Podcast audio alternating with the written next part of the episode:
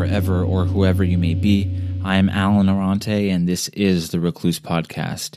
Today's guest is Pastor Fernando Franco. He was born in 1970, and upon entering church at 16, he knew he would become a pastor. By the age of 28, he was licensed and has since been preaching the gospel. He is a father, he is a husband, he is the author of two books, Discontinued and To Be Continued. He is also my uncle. Pastor Fernando Franco recently contracted COVID 19. He pieced together some candid video of himself going through the process of healing and quarantine, and he cut it up into a two part documentary series. He felt the need to show his congregation and to spread awareness on these topics related to COVID, and to show that it's real and causes suffering. What follows in this conversation is his account his experience, his perspectives on COVID, the power of prayer and its unifying strength. He even suggests that a person can never be too old to enjoy their mom's cooking. This is a portrait of Pastor Fernando Franco.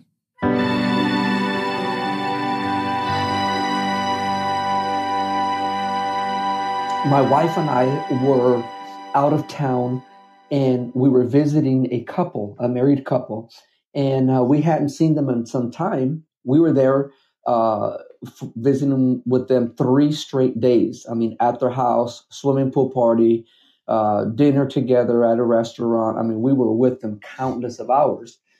When I got home, uh, I, you know, was doing a funeral. I was officiating a funeral for a child and her grandmother.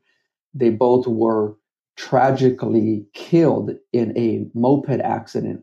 Uh, driver under the influence crossed the the middle lane and uh, hit them head on and killed both of them.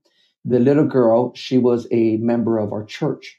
So I was doing her funeral, and on my way home from the funeral, I saw that I had a voicemail from this couple that my wife and I were with.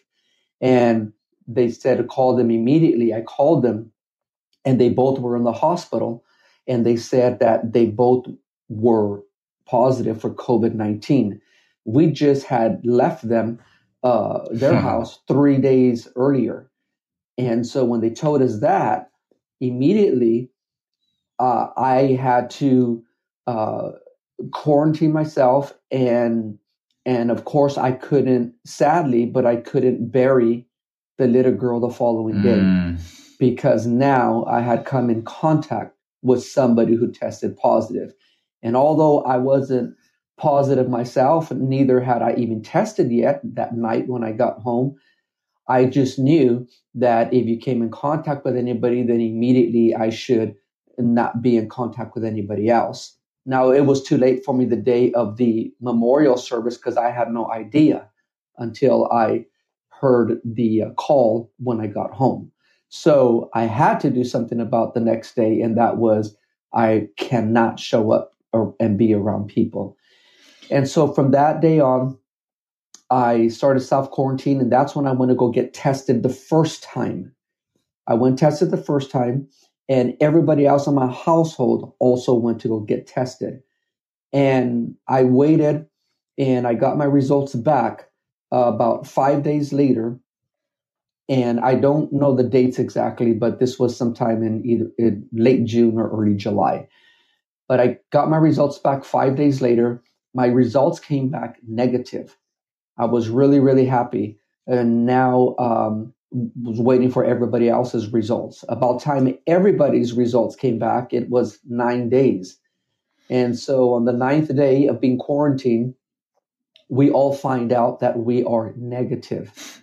So we're excited, we're happy. And about two days later, I start feeling symptoms.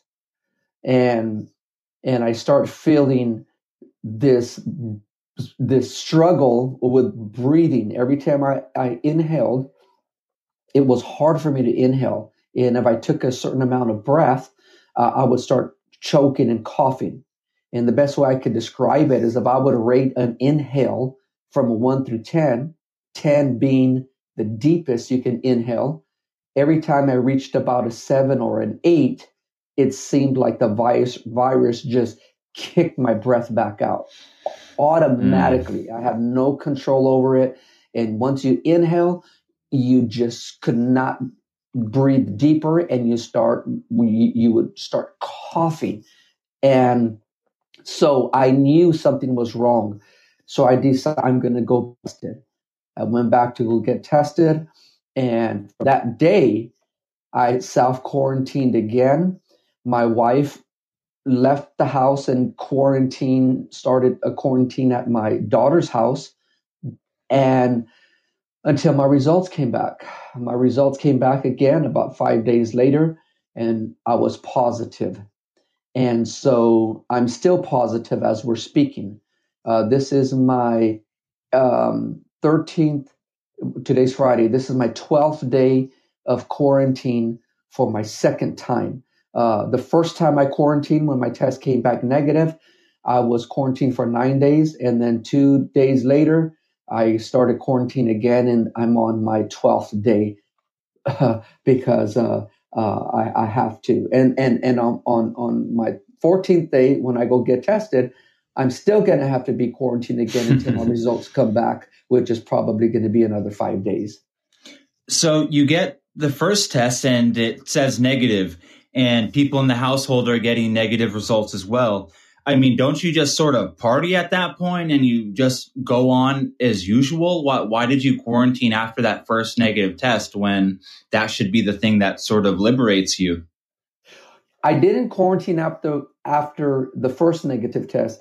I remained quarantined because the other people that were still living with me were waiting for their results back. When they got their results back that they were all negative, we did celebrate, but the celebration only lasted about two or three days until I started feeling those symptoms.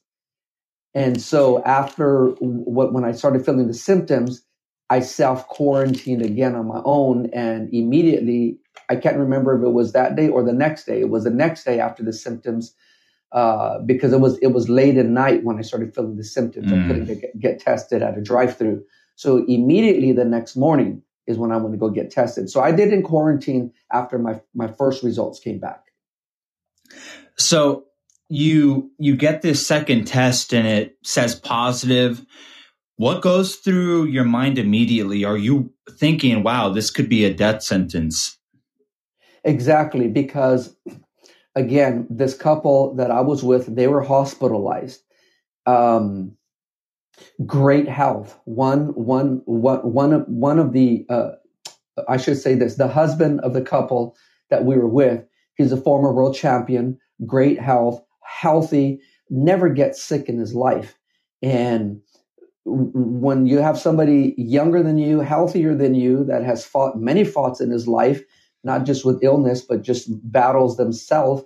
And um, now he's uh, in the hospital because of it yes, that kind of goes through my mind.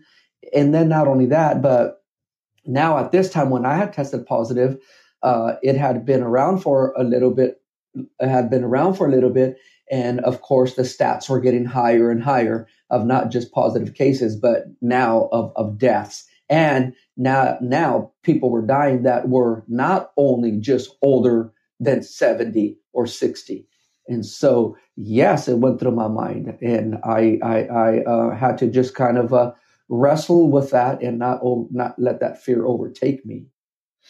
Did you start behaving and saying certain things as a result of that possibility that this could be it? Were you seeing life in a slightly different way when you started to think, "Wow, I could this could be the last two weeks I'm around. This could be the last month I'm around.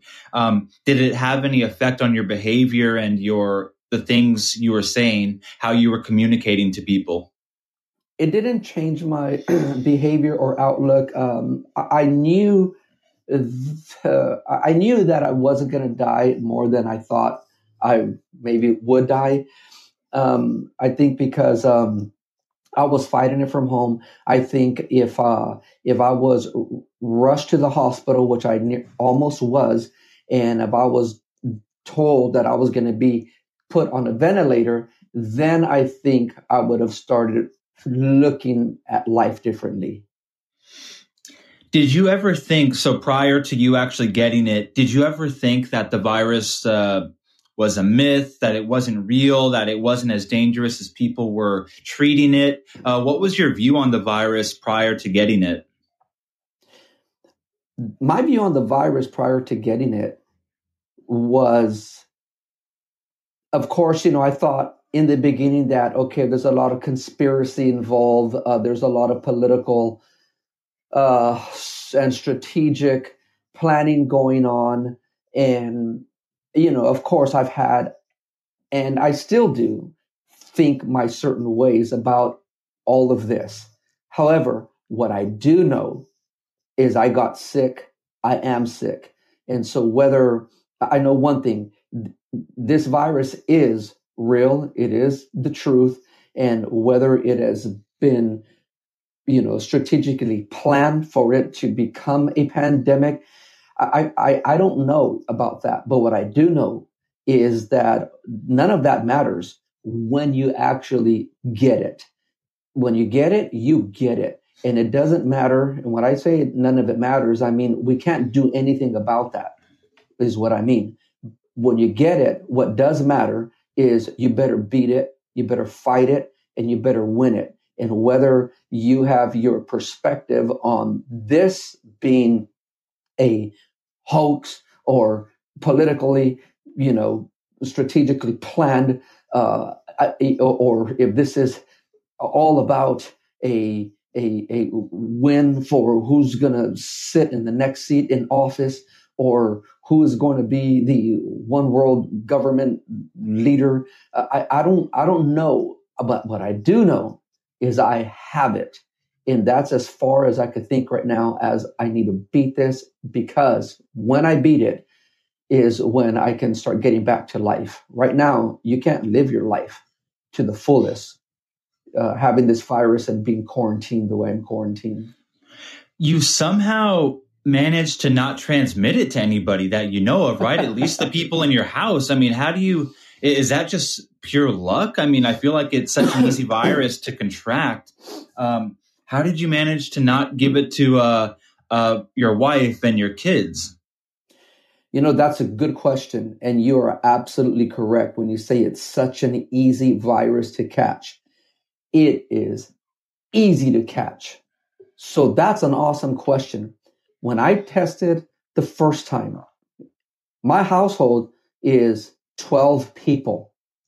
That's how many people live with me 12 people, full grown adults, no mm. kids. It's because I run a um, I run a mentorship home here at this house. Mm. And so the first time everybody got tested, it they all came back negative. So you have to remember when they all came back negative, and again, we were quarantining together. So when you're quarantining together, um, you're not all wearing masks because you you know you're you, when when they say when they say you've been exposed to somebody who has have have the virus, they say just count yourself as if you have it yourself. Mm. So I was almost positive that I had it after spending so many days and hours with this couple. And I oh, was wow. almost positive my wife had it. So when I came back, all of us are quarantined together. However, I was still the only one that wore a mask and my wife whenever we came around people in, mm. in the house as we were quarantined together because we were the one that were exposed to uh, or came into contact with oh, okay. who had it. Right. So so we were extra precaution uh, precautionary. However, everybody else stood quarantined. They didn't wear their masks. Only when we got really close together and we would sing songs or something like that. Um, so miraculously, everybody came back negative, including me and my wife the first time. So for the for the two days or three days that we were somewhat celebrating, of course, that's when I didn't have my mask on anymore in the house because I was negative. I was feeling no symptoms. And what I'm trying to say is, I spent at least 48 hours with everybody close up. Wow. We were all under the impression that we were negative. when I started feeling the symptoms, that's when I self quarantined for whatever time I had from the evening where I couldn't test until the next morning where I could. I, I quarantined and and I even I, I, put a mask on in my own bedroom. I slept on the floor. Mm. I slept on the floor, you know, 12 feet away from my wife as she slept on her bed. And I kept my mask on 24 hours in my house till I went to go get tested that second time. When I came back, I still kept the mask on and I went to my bedroom and been quarantined away from everybody until I got my test back. When I got my test back, I was positive and I still been in quarantine since then and everybody else went to get retested and they all came back negative as I mentioned earlier. So it is a miracle that 12 people in this house did not get con- were not contracted with this virus with me being eh, th- this really hit me aggressively as i mentioned. Wow. I was i was one hour away from being in the emergency room and i think that they probably would have tried to get me on a ventilator. And i just i battled to get this fever down and get my breathing under control and thank God I was able to do that, and I was not I was I was not needed uh, to be taken to the hospital because of that. Since you were the only one who got the virus, and miraculously you you didn't transmit it, even though you were in close quarters with people, sleeping in the same room as um, your wife. Do you sort of read into that at all? Do you wonder if maybe it's just a part of God's plan. He chose you out of everybody. Do, do you think about it in that way at all? I think uh, I think that maybe excuse me. I think of it that I wouldn't say it was God's plan. I would say God per- allowed it to happen.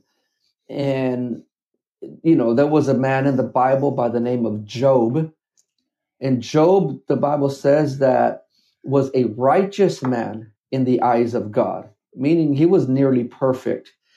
And however, one day the devil came and visited God and asked God, he said, God, have you, God asked the devil, where have you come from?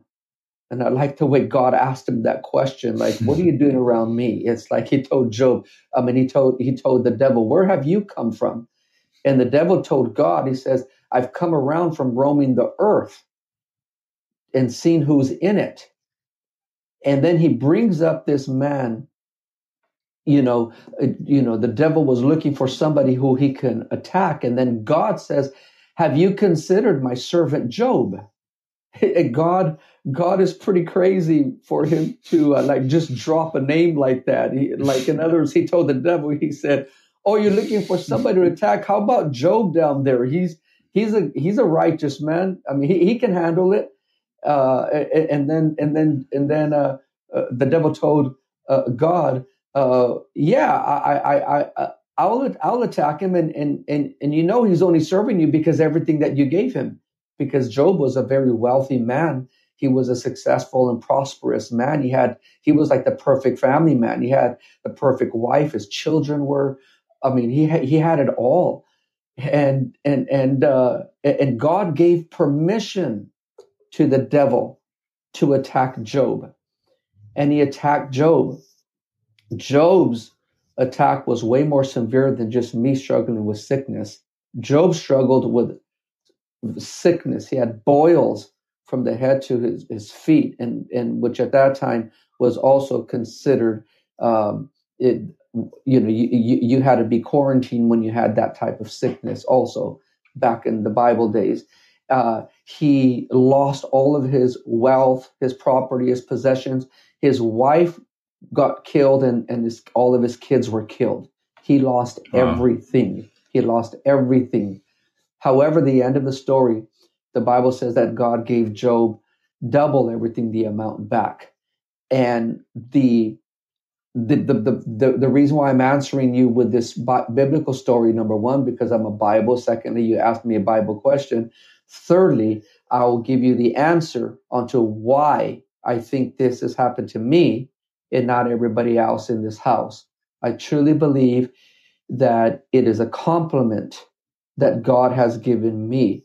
And the compliment is, I can trust you with this. Hmm.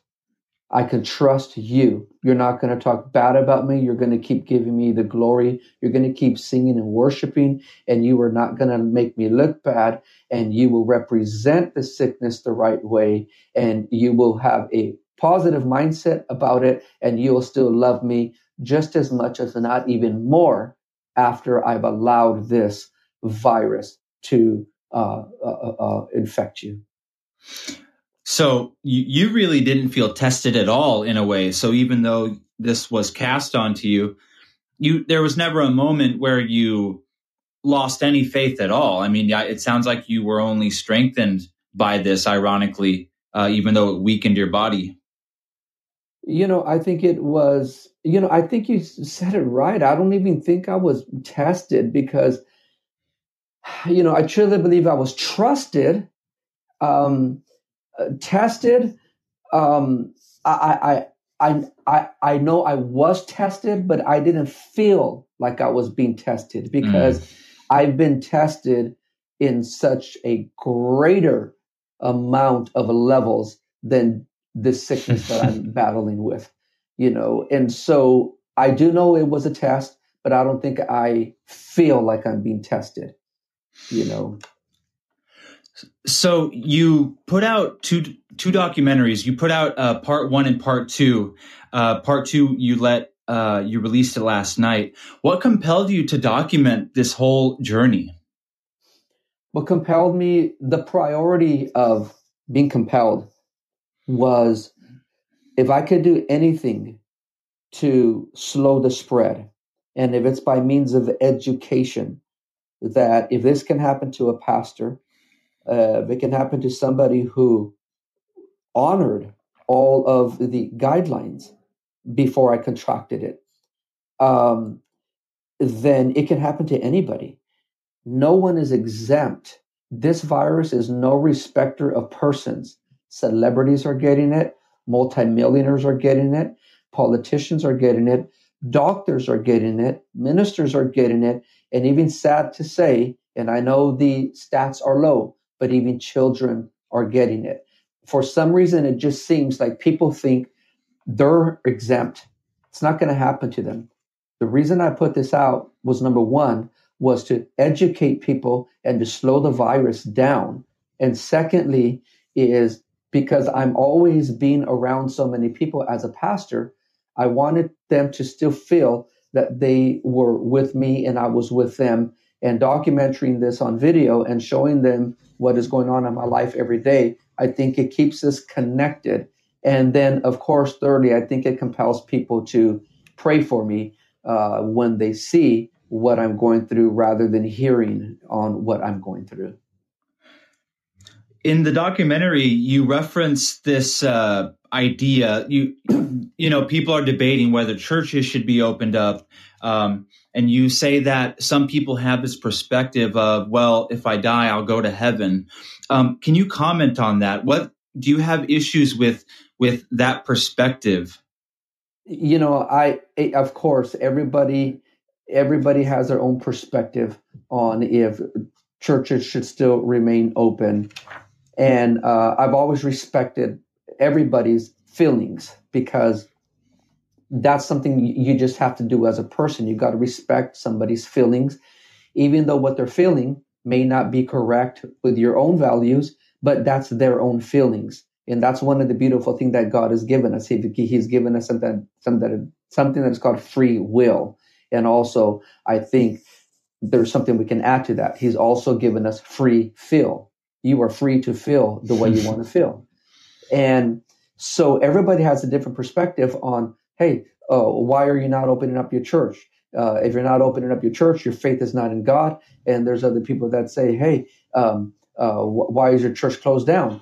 Your church is closed down because you don't have faith in God. So everybody has a different mm. perspective. Mm. So I'll give you my perspective because one thing I found out about people, they're going to talk about you whether you do the right thing and they'll talk about you when you do the wrong thing. I mean, you're always going to be talked about. That's another thing that God gave people the freedom to do freedom of choice. And of course, your values may be different than other people's values. Your standards, your your your, your core uh, thoughts uh, may be different from everybody. However, that's their uh, perspective. So you're going to be talked about no matter what you do. In the documentary, the point I was trying to make is that um, me as a pastor, I'm okay if, if I die. I know where I'm going. And as a matter of fact, that would be pretty awesome because I, I would love to see my dad. I would love to see my father. I would love to see my um, my pastor. I would love to see my grandfather, who I was named after, that I never met. I would love to see the countless of people that I've buried. I would love to see my grandmother, who actually prayed in my salvation. Uh, I would love to see so many people in heaven. You're going to have what is called a reunion, and I can't wait for that. So, with me, I have no problem with dying. As a matter of fact, I look forward to that. There's other people who are afraid of it. However, that would be selfish of me because I may die and I'm okay with it. But the people that are not going to be okay with it are going to be my children, my wife, my church people, my nephews, my nieces, my sister, my brother, my own mother. Uh, the, the, those are the people who are going to left behind and suffer as the result of me being okay with dying over this virus. And so it, it's not fair for the people that are left behind if you could do something about it. One time a person came up to me and they said, Hey, Pastor, if I smoke, does that mean that I'm not going to heaven? I said, no. If you smoke, it doesn't mean that you're not going to heaven, but it means that you just may get there a lot sooner. right. So, in terms of uh, the actual symptoms and your experience, uh, was it just like any other sickness that you experienced? What what was different about this? Oh gosh, what was different about this was, of course, the first symptom was that breathing struggle that I told you about. I knew immediately there's something wrong here. This is not normal. I've had the flu before, and people are saying, hey, this is just like the flu. Um, the, the, the, the truth is, is for some people it is, depending on the strength of your immune system, will determine on how aggressive this virus is going to uh, affect you. And so, yeah, there's some people. I mean, that's why you know there's asymptomatic. People have it and don't even have any symptoms. However, those who do have symptoms, um, as you know, it's it's posted everywhere what the symptoms are. With mine, it began with the, the the struggle of breathing. I couldn't breathe right. I couldn't breathe correctly. That was my first symptom. I knew that's what, what was going on. That's what caused me to go get tested. However, now when I got home and I started isolating myself, then the symptoms begin to now uh, add on. Then I started, uh, I remember uh, I woke up, I woke up that next morning drenched in sweat, covered from head to toe, and some people know what I'm talking about because that happens with other sicknesses. But you wake up and and you're you're drenched, literally like soaked, like you jumped in the swimming pool and got out. That's how drenched you are. And so, and for for you to sleep through the entire night, not knowing that you are pers- perspirating like that, and you wake up and your clothes are drenched, your pajamas, your cotton pajamas, then you knew, you know, okay, something is not right here. That was another symptom I had. And then and then I started getting fever and I knew something was really wrong when my fever elevated up to 104.2. And then, of course, uh, the coughing and um, the chills. And of course, I think the symptom that uh, immediately comes upon you and is the last symptom to leave is uh, headaches and severe, severe fatigue. And it seems like I've had a headache for the last uh, how many days did I calculate? Nine plus 12, uh, whatever that is, you know, uh, you help me out. You're a teacher. Um, yeah, that that's how uh, long you had headaches. That's how long I've had headaches. The headache just does not go away. They some are migraine, but but they do not leave your body, and I don't know what the cause of that is. Is I, I don't know if it's a lack of oxygen that is not getting through your circulation. I don't know what it is, but it's headaches that never, never, never, never, never, never, never leave. But the also thing that never leaves you is fatigue. So the last three days, I've definitely got a lot, a lot stronger. A lot stronger means that I'm not in bed, um, you know, 20 hours out of the 24 hours a day. Um, now it's kind of like I'm up for eight hours straight, and then the fatigue starts hitting me. Uh, but there definitely is a low energy level throughout the day, but not as low as it was the first week and a half. And is it hard to sleep with all of these symptoms? Are you uh, worried? You know, when you put your head on your pillow, you're worried. You know, am, am I going to wake up from this? I mean, what? How how was your sleep affected during this?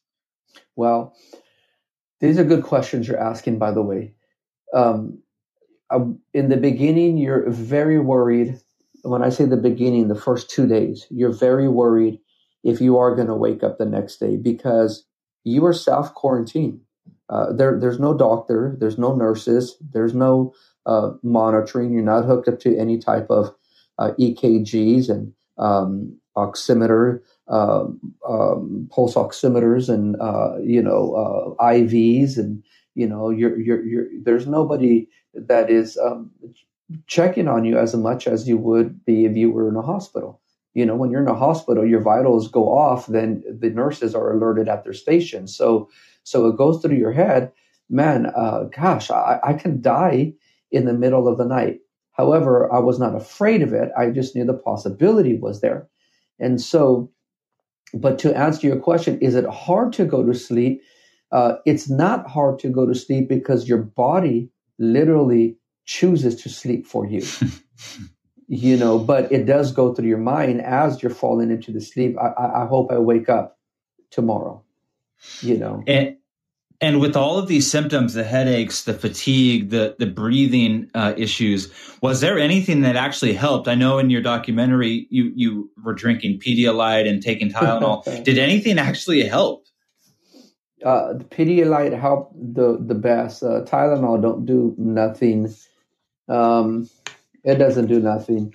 I'm actually drinking Pedialyte right now as I'm talking to you. Literally, this is let me see 10, 10 This is my uh, 21st bottle 20, 21st bottle of Pedialyte that I have drank since I've been on quarantine. And uh, thank God to my sister, she's brought me half, and another person brought me another half. So just excuse me one second as I take a drink. And how's it taste?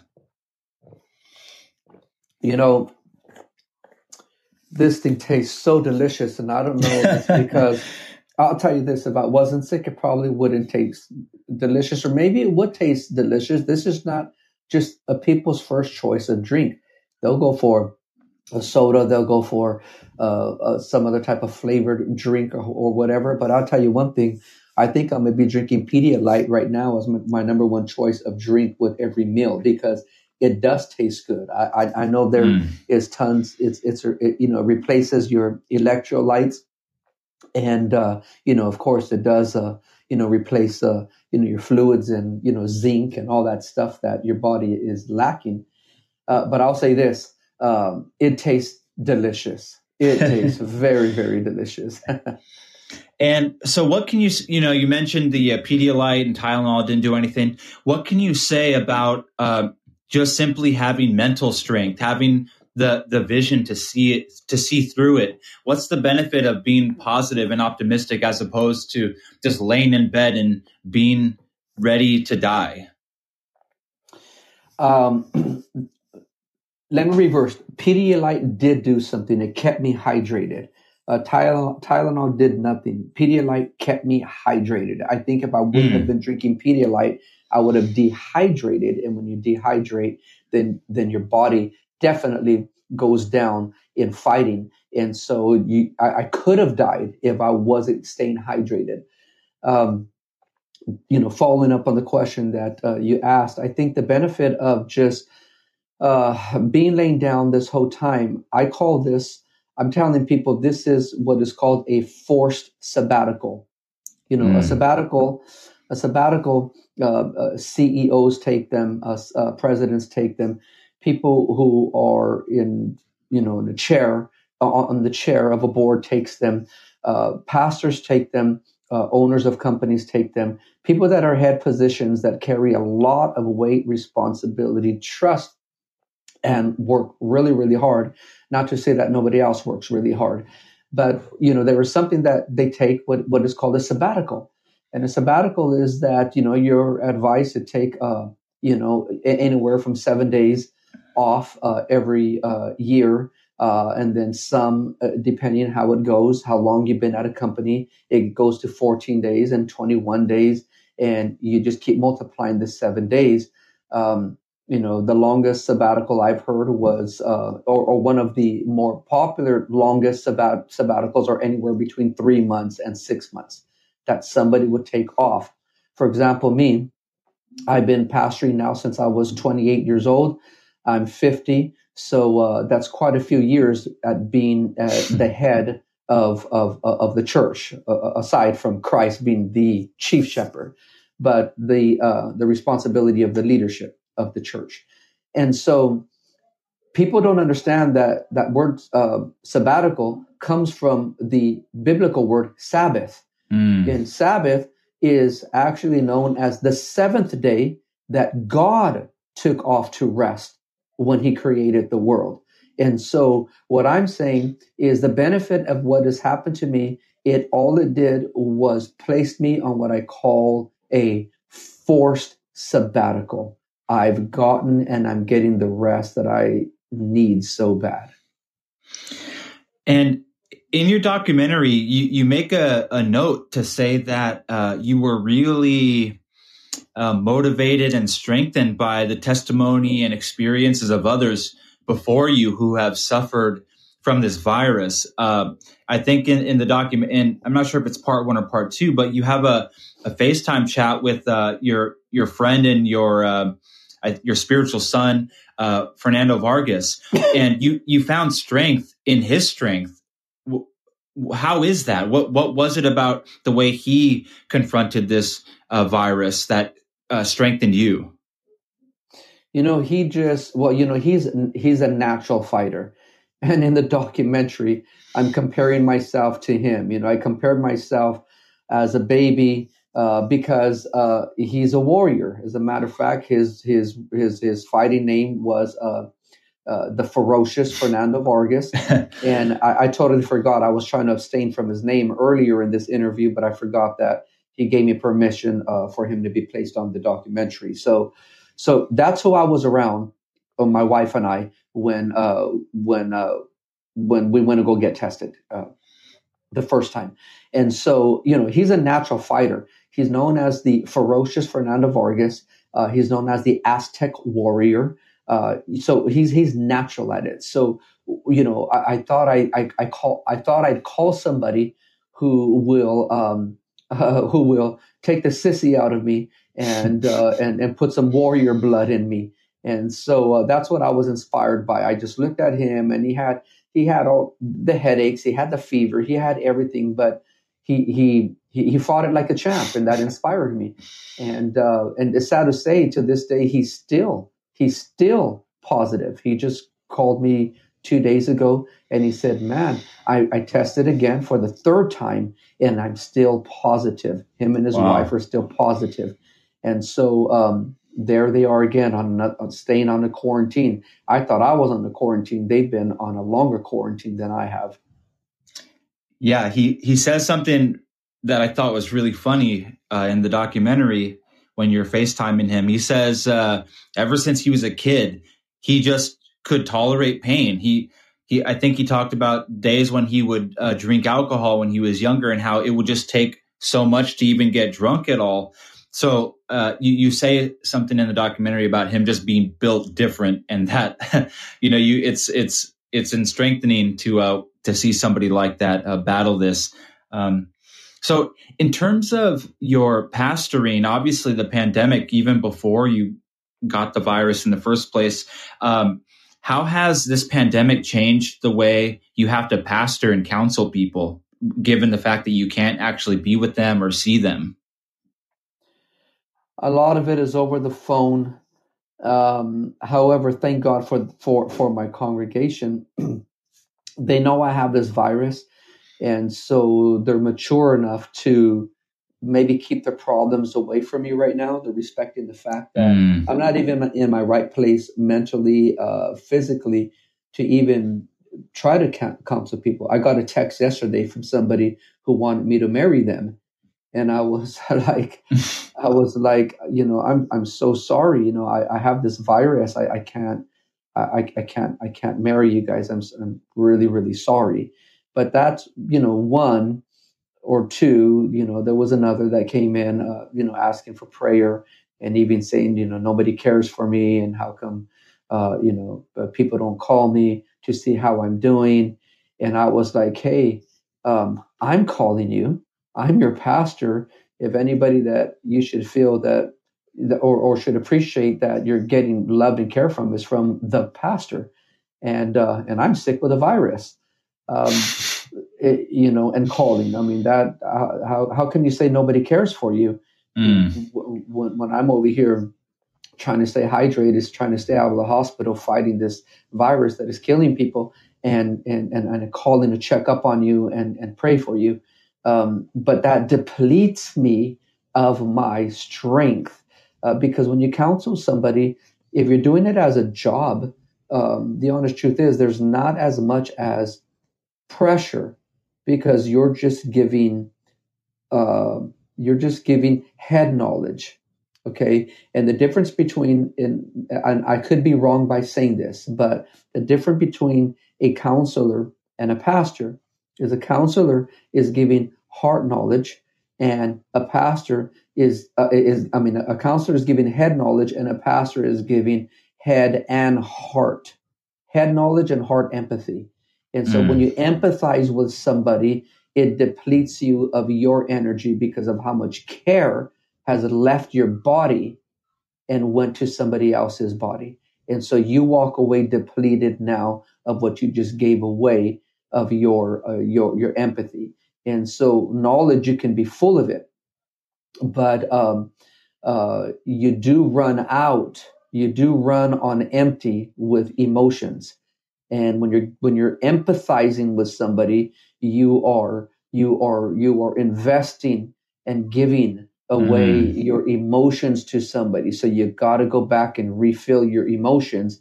And emotions are part of a human soul.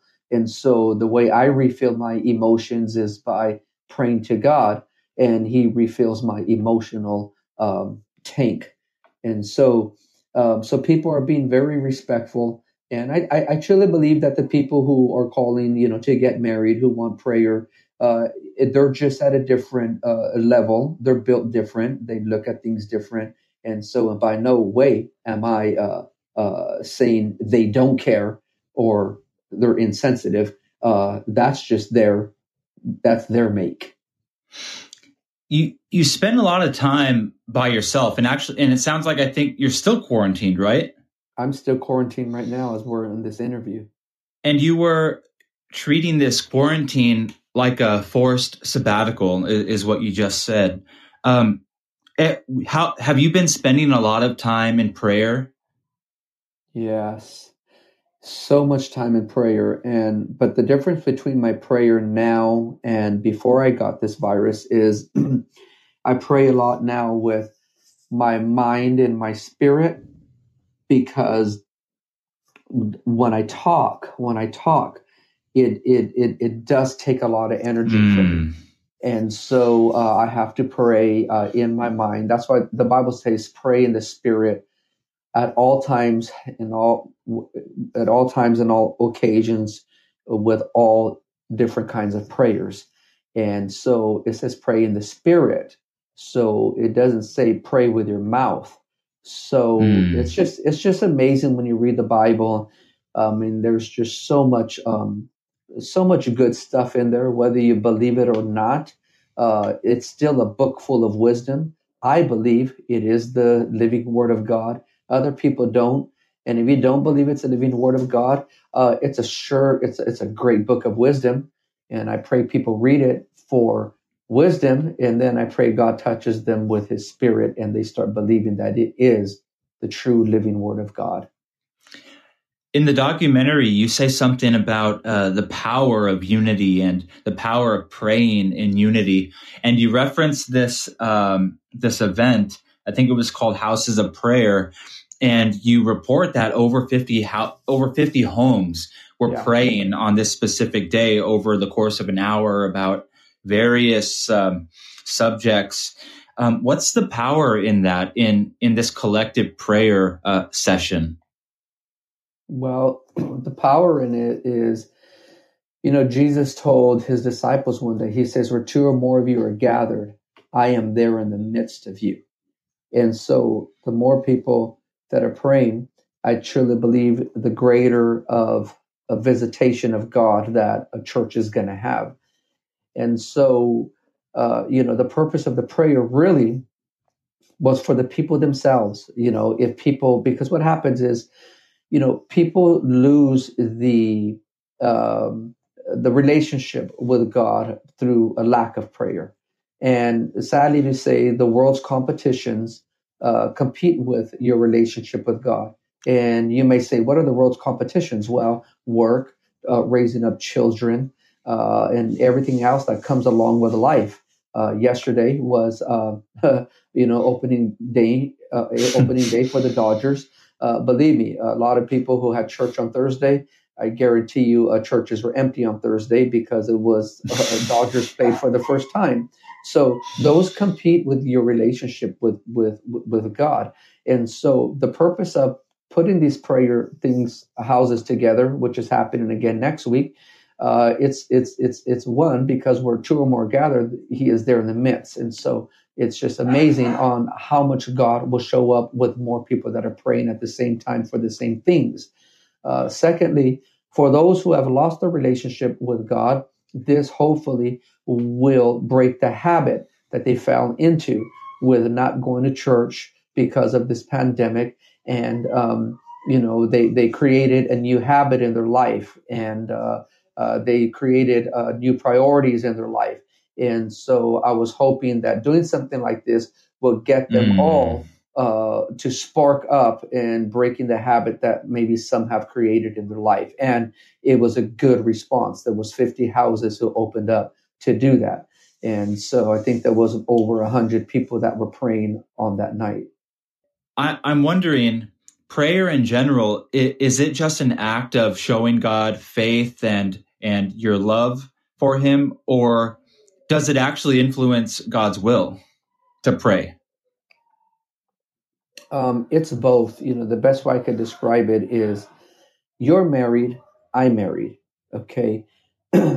How do you expect your relationship in your marriage to grow if you are never talking to each other? Uh, mm-hmm. All you're going to be doing is guessing the whole time. And so, so uh, not only guessing, but also misreading. You know when there's a lack of communication in a relationship and i'll use marriage as an example because that's that's that's uh, illustration that a, a, lot of people can identify with. When there's a lack of um, a lack of communication in a marriage uh, it, there's a lot of things that happens. The distance takes place uh, misinterpretation misreading and a lot of guessing and all of those are negatives and so all those negatives mm. add up to destruction and, and, and, and destroy and separation and eventually a divorce. And that's kind of happens with, with God. It's like you pray not because you're told to, you pray because um, you love that person enough, which is God, to talk with him. And you pray because you want to keep your relationship healthy with him. And you pray because in return, there's benefits of prayer uh, in return, you get, like I was talking about earlier, your emotional strength gets built back up. You know, we we call that our faith. Our faith gets built up, but uh, there's a lot of benefits to it. So uh, it's not just because you have to; it's actually because you want to. And there's just a beautiful, beautiful chemistry that takes place. I mean, think about it. Think about it. Mm. I've met a lot of celebrities in my life. I mean, I met Michael Jackson. I've met uh, Mike Tyson. I've met uh, President Trump. Uh, I've met President George W. Bush. Um, I could go on. I have a list. I mean, I met so many, I had to start writing them down because I was forgetting who I was meeting. And that's that's the beautiful thing about living in Southern California, around the corner from Hollywood. Uh, you know, I met a lot of people. However, I still can't believe that the one that I have a relationship with is God, the founder of mm. creation. That's a beautiful, beautiful relationship to have. So what was it what has it been like to have to be separated from your wife and your kids and and the world? Uh, what what is it like to to have to be separated? Are you um what what are you missing? Man, I am missing uh of course it's well to answer the question uh, immediately. Uh, you know, it's lonely. It's lonely.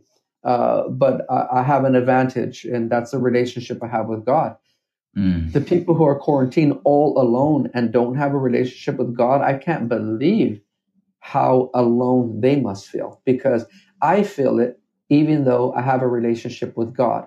But us as human beings, we were designed and created to be with each other. That's why when God created Adam, after a certain amount of days, that's when he said, It's not good for man to live alone and uh, because he knew that uh, the human the human person uh, was going to need another human person to be able to get through in life, and so um, I know how Adam felt being alone. Mm. You know, it's not a good feeling, um, and so um, that's of course that's uh, that's what, what I miss the most. I miss I miss relationships, and I miss my my wife terribly.